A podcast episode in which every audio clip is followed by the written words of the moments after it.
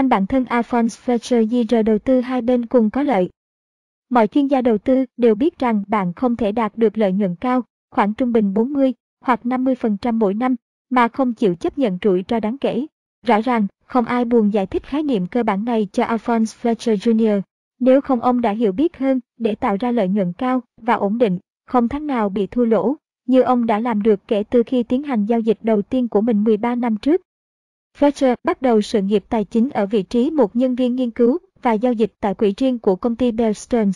Sau 2 năm rất thành công, ông đã bị gạ gẫm đến làm ở một vị trí tương tự tại Kidder Peabody.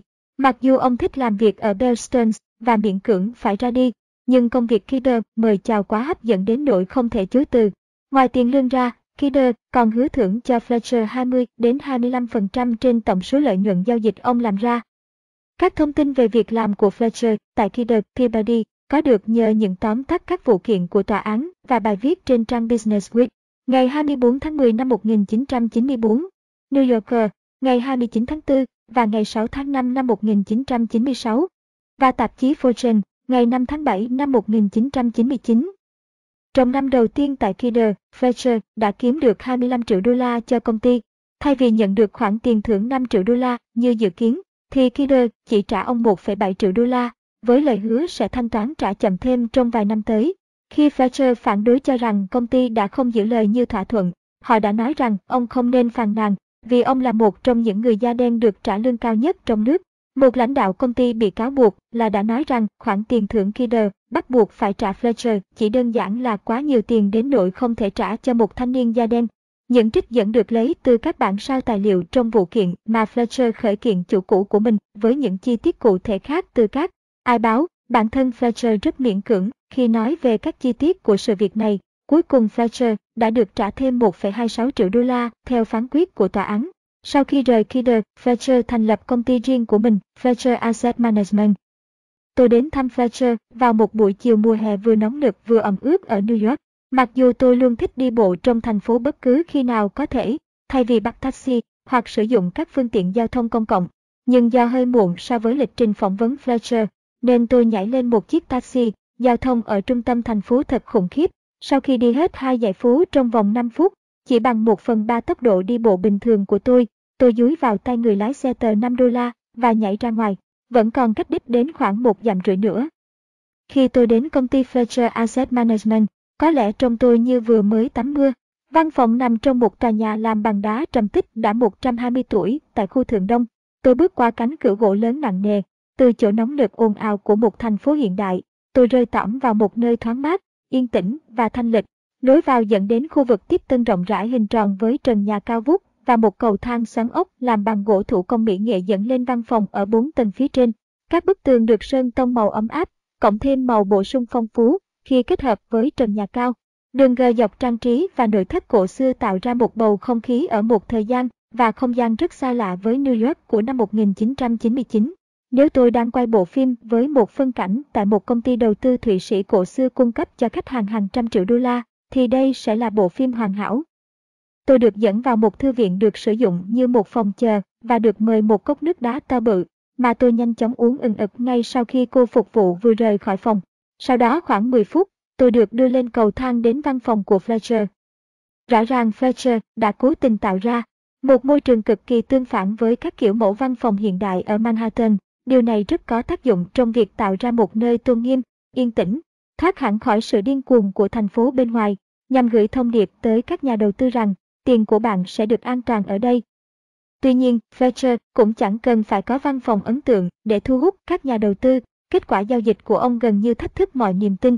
Điều đó không phải để nói rằng ông có lợi nhuận cao chỉ nhờ việc mua vào. Tuy nhiên, vấn đề ở đây không chỉ là lợi nhuận, là mà tỷ lệ lợi nhuận so với rủi ro. Và đây là nơi tỏa sáng của Fletcher.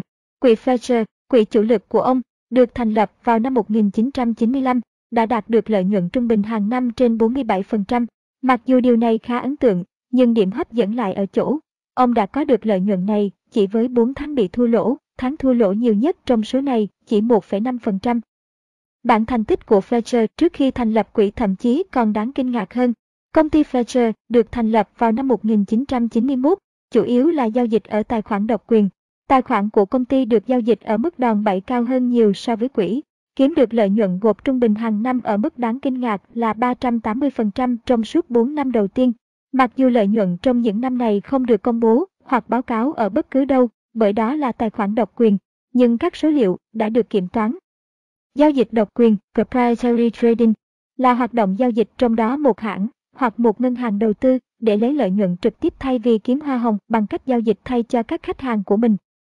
Khi nhìn thấy bản thành tích của Fletcher lần đầu tiên, tôi không thể tưởng tượng làm thế nào ông có thể đạt được mức lợi nhuận đáng kể như vậy mà gần như không gặp rủi ro nào. Trong cuộc gặp gỡ của chúng tôi, ông đã giải thích một cách cặn kẽ về những gì ông đã làm. Tuy nhiên, để khỏi phụ lòng mong đợi của các bạn, tôi sẽ cho bạn biết ngay từ đầu. Ăn phương pháp của ông không áp dụng được cho các nhà đầu tư bình thường. Mặc dù vậy, tại sao ông lại tiết lộ những gì mình đã làm? Câu trả lời sẽ được giải thích trong buổi phỏng vấn. Xin ông cho biết ông bắt đầu quan tâm đến thị trường từ khi nào? Có lẽ bắt đầu từ khi tôi còn học cấp 2, cha tôi và tôi đã phát triển một chương trình máy tính để chọn người chiến thắng trên đường đua chó, cười lớn. Ông có thành công trong việc cố gắng dự báo các cuộc đua chó không? Ồ có chứ, máy tính sẽ loại bỏ một số cuộc đua mà nó không thể dự đoán. Những cuộc đua còn lại, chương trình đạt đến tỷ lệ chính xác 80% trong việc chọn ra một con chó mà họ sẽ đặt tiền vào. Khá ấn tượng nhỉ, thế ông kiếm được bao nhiêu tiền? Tôi đã học được một bài học thú vị về tỷ lệ cá cược, thắng 80% số lần cá cược có thể cũng không đủ nếu tỷ lệ cược không đúng. Tôi quên mất con số chính xác, nhưng đường đua mất ít nhất khoảng 40% là không thể bàn luận gì được. Ô, thật đáng kinh ngạc, mà thậm chí điều ấy khiến các máy hoạt động độc lập có vẻ tốt.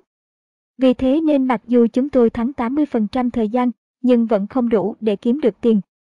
Những thông tin nào đã được ông sử dụng để dự đoán kết quả cuộc đua? Tất cả các thông tin về chương trình đua thời gian kết thúc của những chú chó trong các cuộc đua khác nhau, vị trí xuất phát khác nhau, điều kiện thời tiết, vân vân. Ông giải quyết vấn đề này bằng cách nào? Ông có sử dụng hồi quy đa biến không? Ông nên nhớ lúc ấy tôi mới chỉ học cấp 2 thôi. Thực sự thì ông bắt đầu để tâm đến cổ phiếu từ khi nào? Khi tôi học đại học, tôi làm thêm vào mùa hè ở Pfizer và họ có chương trình bán cổ phiếu ưu đãi giảm giá 25% cho nhân viên. Điều đó nghe thì có vẻ ngon ăn. Trớ trêu thay, nếu như là ngày hôm nay, thì cả hai nguyên tắc này tỷ lệ cược phân tích bằng máy tính và chứng khoán mua giảm giá đều là dấu hiệu xác nhận cho những gì chúng tôi đang làm. Tất nhiên, tôi không nói theo nghĩa đen, vì chúng ta không mua cổ phiếu ở mức giảm giá, và chúng tôi ca hát. Anh đặt cược vào ai sẽ là người chiến thắng. Tuy nhiên, những khái niệm này gắn chặt vào các chiến lược hiện tại của chúng tôi một cách đáng kể. Xin ông hãy quay trở lại với câu hỏi ban đầu. Ông đã tham gia giao dịch trên thị trường như thế nào? Tôi tốt nghiệp Đại học Harvard ngành toán học. Vào thời điểm đó, tất cả mọi người đều học cao học quản trị kinh doanh hoặc đi làm cho phú Wall. Là một sinh viên toán tại Đại học Harvard, tôi chắc rằng ông phải có điểm sát rất ấn tượng. Nói chung cũng không tồi, điều buồn cười là tôi chưa bao giờ học khóa luyện thi sát nào cả. Tôi thích tự tìm tòi thay vì học các mánh giao dịch, đến giờ tôi vẫn vậy. Đôi khi tôi chơi đoán chữ hoặc trò chơi toán học cho vui. Ví dụ, đây là trò mới nhất của tôi, ông cầm một cái bàn tính lên, tôi không có hứng đọc sách hướng dẫn sử dụng nó, nhưng tôi lại bị hấp dẫn bởi ý tưởng cố gắng mày mò tìm cách chơi. Tôi muốn tìm ra thuật toán mà bạn sẽ sử dụng để cộng, trừ, nhân, chia trên dụng cụ này. Ông có kế hoạch đến phố Wall sau khi học xong đại học không? Không, thực ra tôi có kế hoạch tham gia lực lượng không quân. Tại sao lại là không quân? Tôi đã tham gia lực lượng không quân ROTC hồi đại học và ý tưởng trở thành một sĩ quan vũ khí, quản lý tất cả các thiết bị mới sử dụng công nghệ cao, thu hút tôi. ROTC, Reserve Officers Training Corps, quân đoàn huấn luyện sĩ quan dự bị. Vậy ông có tham gia lực lượng không quân không? Không, vào cuối những năm 1980, ngân sách quốc phòng bị cắt giảm đáng kể. Để giảm số lượng nhân viên, lực lượng không quân khuyến khích chúng tôi tham gia lực lượng dự bị. Một người bạn thân đã thuyết phục tôi nên tìm một công việc ở phố Wall. Tôi đã được mời vào một vị trí ở công ty Bear Stearns và đem lòng yêu mến nơi này. Tôi được huấn luyện lần lượt qua từng bộ phận. Tôi chẳng biết mình có gì hay ho, nhưng Elliot Wood, một thành viên của ban giám đốc và trưởng bộ phận quyền chọn tỏ ra thích tôi. Có môn học nào tại Harvard có vẻ hữu ích cho ông trong việc sẵn, sàng đương đầu với thực tế không? Trong năm cuối đại học, tôi có tham gia một khóa về kỹ thuật tài chính. Tôi đã làm luận án về thị trường quyền chọn và thấy nó rất hấp dẫn. Tôi đã cố gắng mô hình hóa những gì sẽ xảy ra nếu giá một quyền chọn bị đẩy đi quá xa so với giá trị lý thuyết, vì có người đặt lệnh mua hoặc bán lớn làm ảnh hưởng đến thị trường chẳng hạn. Kết quả đã chỉ ra rằng tôi đã tìm được cách để luôn kiếm được lợi nhuận bền vững trong thị trường quyền chọn.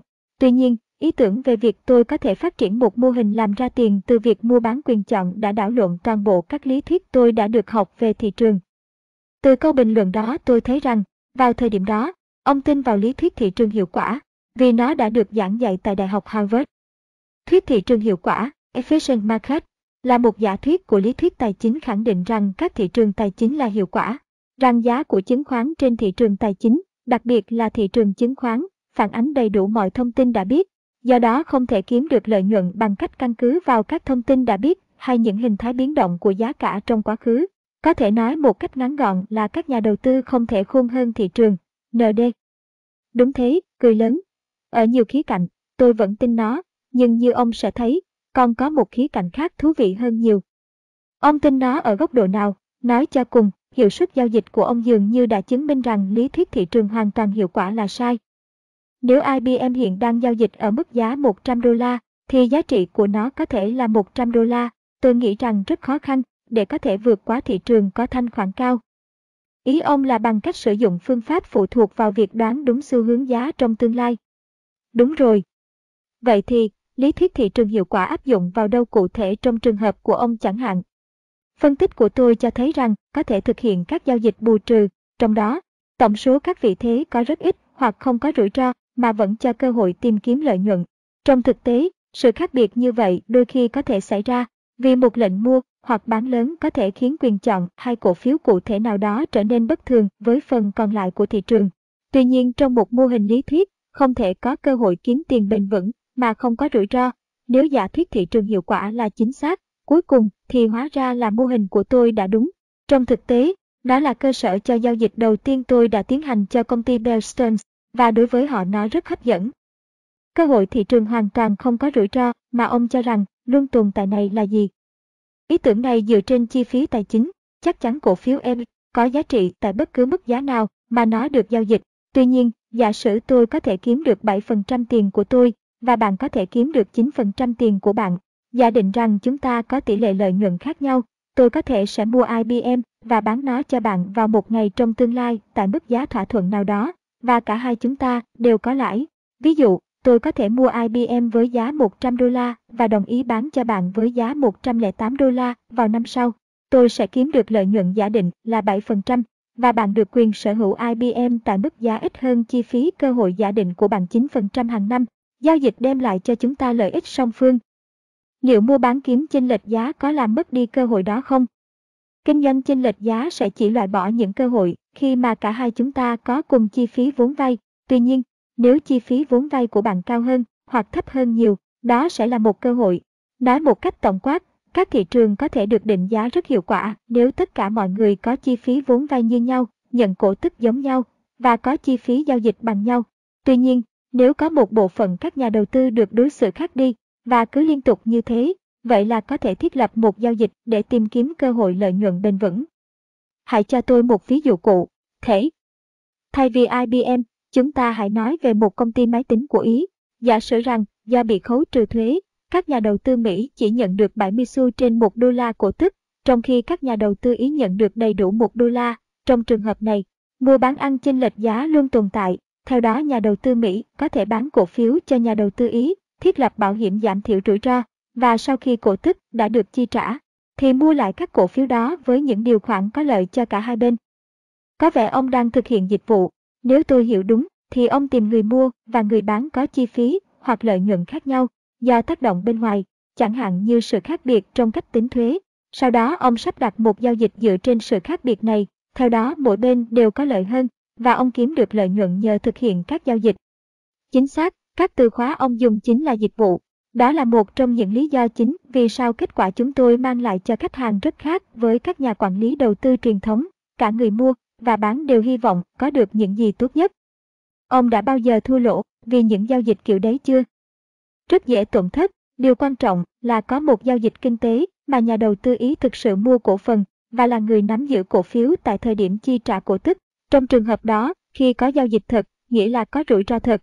Ví dụ, nếu có một biến động giá bất lợi sau khi giao dịch và trước khi chúng tôi bảo hiểm rủi ro, thì chúng tôi có thể bị mất tiền. Tuy nhiên, Các cơ hội giao dịch dựa trên mô hình quyền chọn mà ông đã phát triển từ hồi đại học rõ ràng vẫn khác nhau, vì chúng chỉ liên quan đến thị trường Mỹ. Ý tưởng đằng sau chiến lược đó là gì? Trong mô hình của mình, tôi đã sử dụng hai mức lãi suất khác nhau. Tôi nhận thấy giả thiết đó đem lại cơ hội lợi nhuận bền vững. Tại sao ông lại sử dụng hai mức lãi suất khác nhau?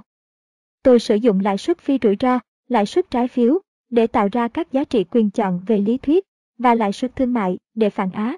Hát quan điểm khách quan của người mua quyền chọn phải trả lãi vay cao hơn lãi suất trái phiếu.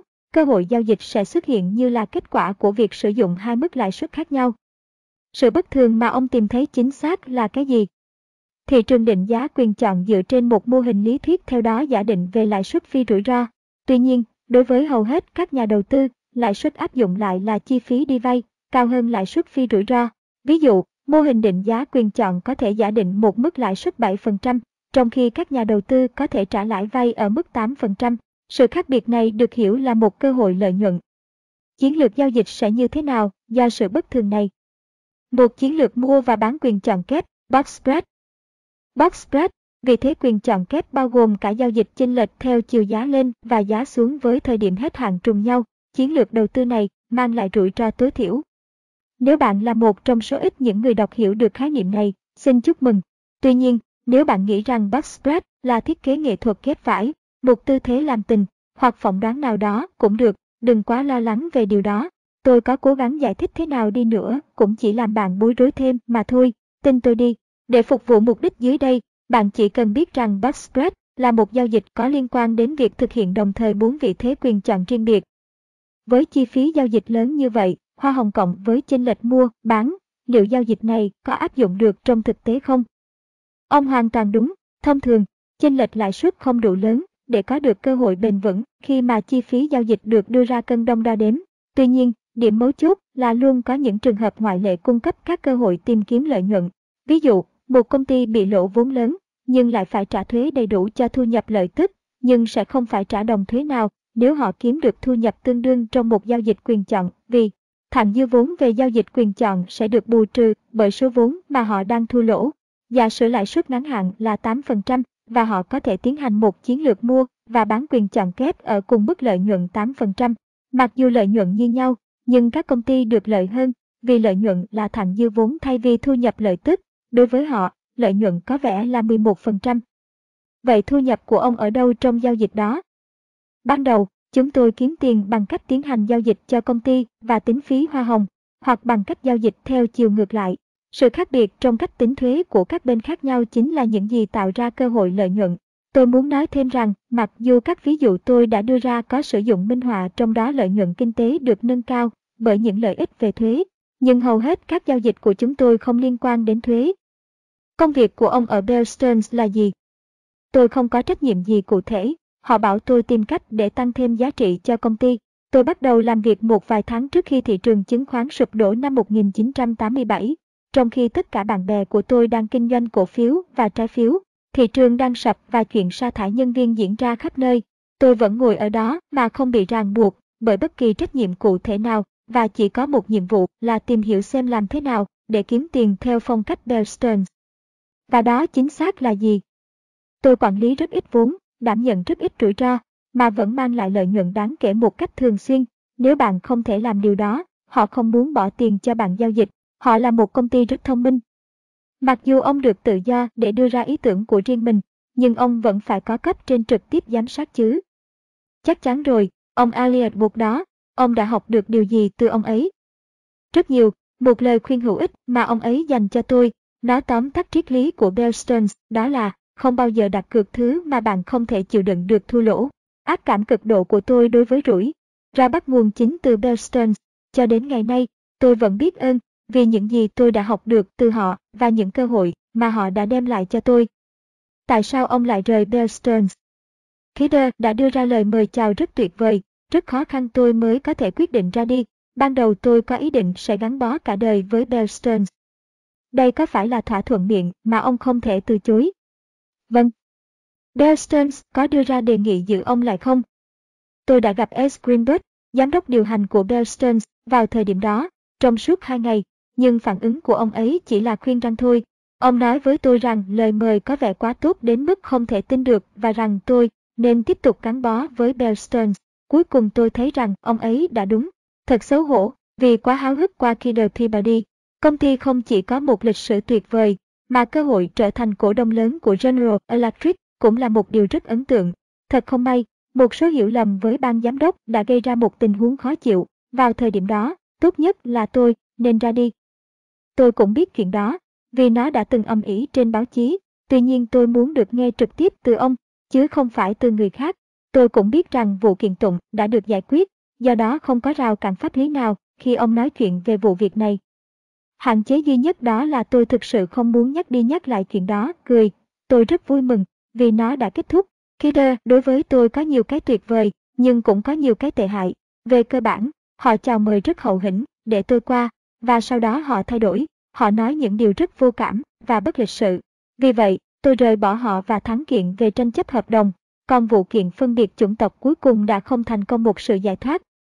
Dựa trên các tài liệu công khai, vụ kiện không phải bị thua vì phân biệt chủng tộc, mà vì tòa phúc thẩm New York đã phán quyết rằng các mẫu đăng ký tiêu chuẩn được Fletcher ký là một điều kiện bắt buộc trong tranh chấp xử.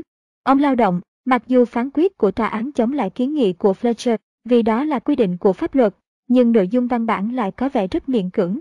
Chúng tôi nhấn mạnh rằng không có sự bất đồng giữa các thành viên của tòa án về quan điểm chung rằng tất cả các hình thức phân biệt đối xử chủng tộc, giới tính là những thực tế tồi tệ chưa thể giải quyết và sẽ được khắc phục thông qua nhiều cách nhất có thể.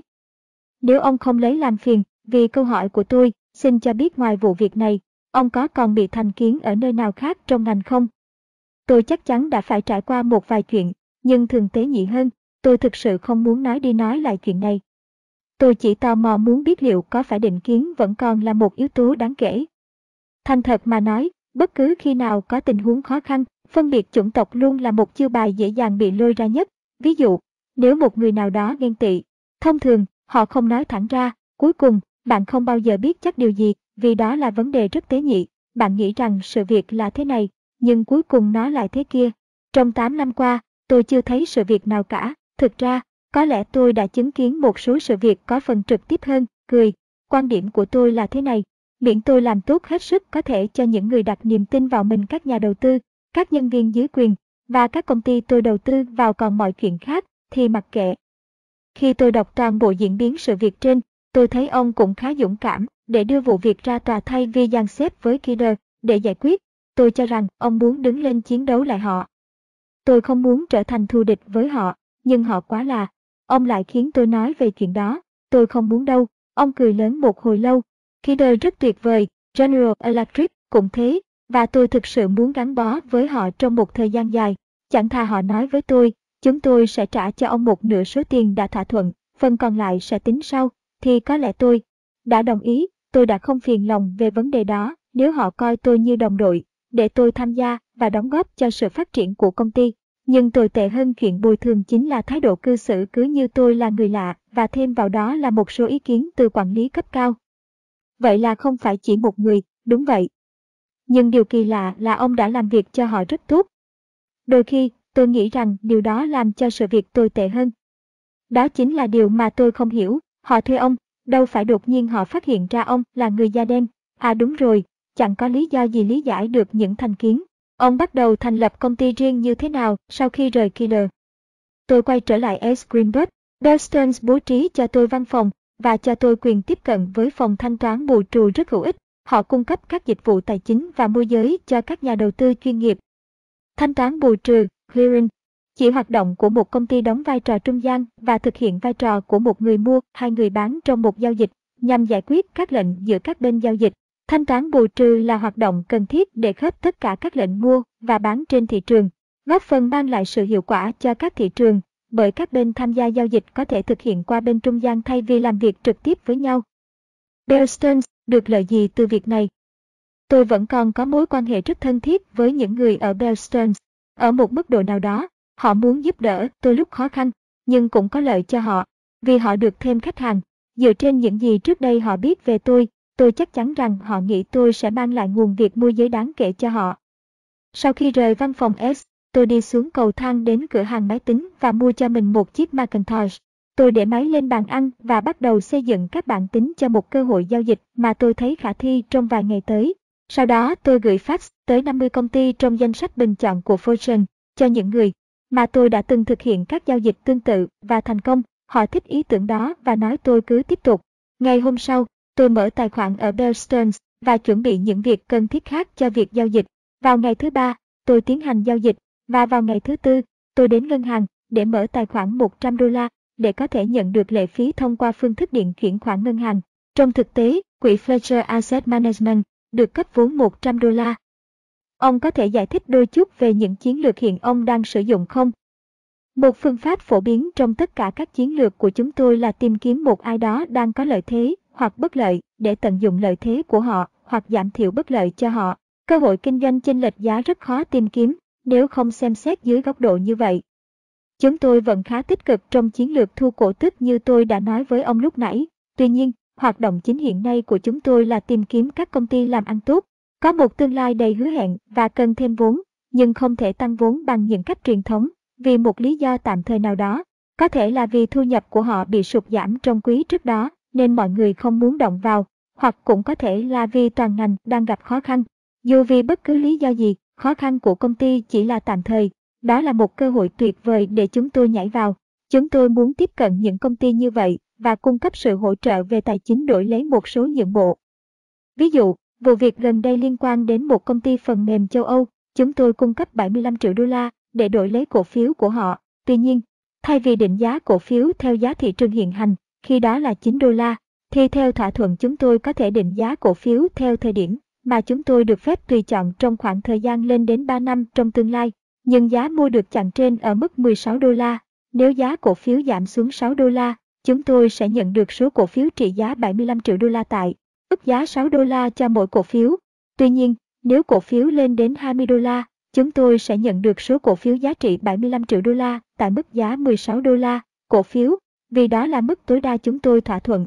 Trên thực tế, dù giá cổ phiếu đi xuống, chúng tôi vẫn an toàn, nhưng nếu giá cổ phiếu tăng lên nhiều, thì chúng tôi có cơ hội rất lớn.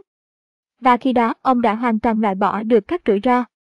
Rủi ro đã được giảm xuống rất nhiều, nhưng chưa phải hoàn toàn, vẫn còn rủi ro nếu công ty bị phá sản. Tuy nhiên, nguy cơ này là rất nhỏ, vì chúng tôi chỉ chọn những công ty tương đối tốt. Thật ra, một lãnh đạo cấp cao của một trong những công ty trước đây chúng tôi đầu tư, hiện đang tham gia vào đội ngũ nhân viên của chúng tôi để giúp chúng tôi đánh giá triển vọng tài chính cho các khoản đầu tư mới. Nhờ có chuyên gia này trong đội ngũ, chúng tôi hiếm khi lựa chọn phải một công ty bị phá sản. Với tôi, logic của giao dịch ở đây khá rõ ràng, miễn là công ty không bị phá sản, nếu giá cổ phiếu đi xuống, giữ nguyên hay đi lên vừa phải, ít nhất ông sẽ hòa vốn, và nếu nó lên nhiều, ông sẽ thắng đậm.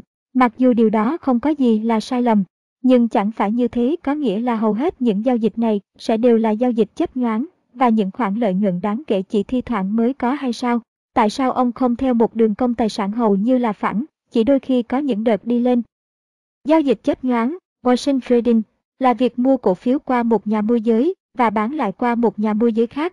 Đây là hoạt động phi pháp vì nó được thực hiện nhằm thao túng thị trường và lôi kéo các nhà đầu tư cùng tham gia mua một vị thế. Có hai lý do.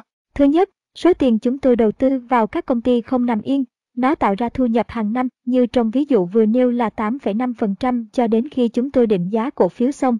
Thứ hai, vì mức giá tối đa chúng tôi sẽ phải trả cho cổ phiếu đã được chặn chốt trên là 16 đô la như ví dụ trên, nên chúng tôi có thể bán các quyền chọn. Hiêu lỗ cho vị thế này, do đó bảo đảm được một khoản doanh thu bổ sung tối thiểu.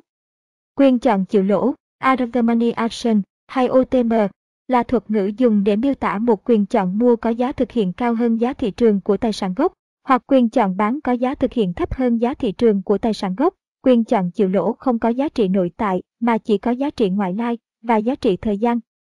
Bằng cách bán quyền chọn cho phép người mua được quyền mua cổ phiếu ở một mức giá quy định cao hơn giá hiện tại. Fletcher sẽ mất một phần lợi nhuận trời cho trong trường hợp giá cổ phiếu tăng mạnh, nhưng đổi lại, ông sẽ thu về giá quyền chọn để tăng thêm thu nhập trên các giao dịch bất kể chuyện gì xảy ra với giá cổ phiếu. Nhưng liệu lúc nào cũng có các quyền chọn có thể thương lượng trong các công ty mà ông đang cấp vốn thông qua các thỏa thuận mua cổ phiếu như thế này không? Không phải lúc nào cũng có được một sự phòng vệ hoàn hảo, nhưng ngay cả khi không có giao dịch quyền chọn cho công ty nào đó, đôi khi chúng tôi có thể sử dụng quyền chọn cho cổ phiếu chưa niêm yết. Chúng tôi cũng có thể sử dụng quyền chọn chỉ số để làm hàng rào phòng vệ với hàng loạt cổ phiếu của những công ty trong các giao dịch của chúng tôi. Giả thiết ở đây là nếu các chỉ số chứng khoán tăng lên nhiều, thì cổ phiếu của các công ty chúng tôi đầu tư vào cũng có khả năng tăng mạnh. Thật ra, bởi vì chúng tôi mua cổ phiếu đang bị áp lực và thiên về tính đầu cơ nhiều hơn, cho nên nếu thị trường tốt, thì chúng có thể tăng nhiều hơn mức trung bình. Cân nhắc giữa thu nhập từ lãi và thu nhập từ bán quyền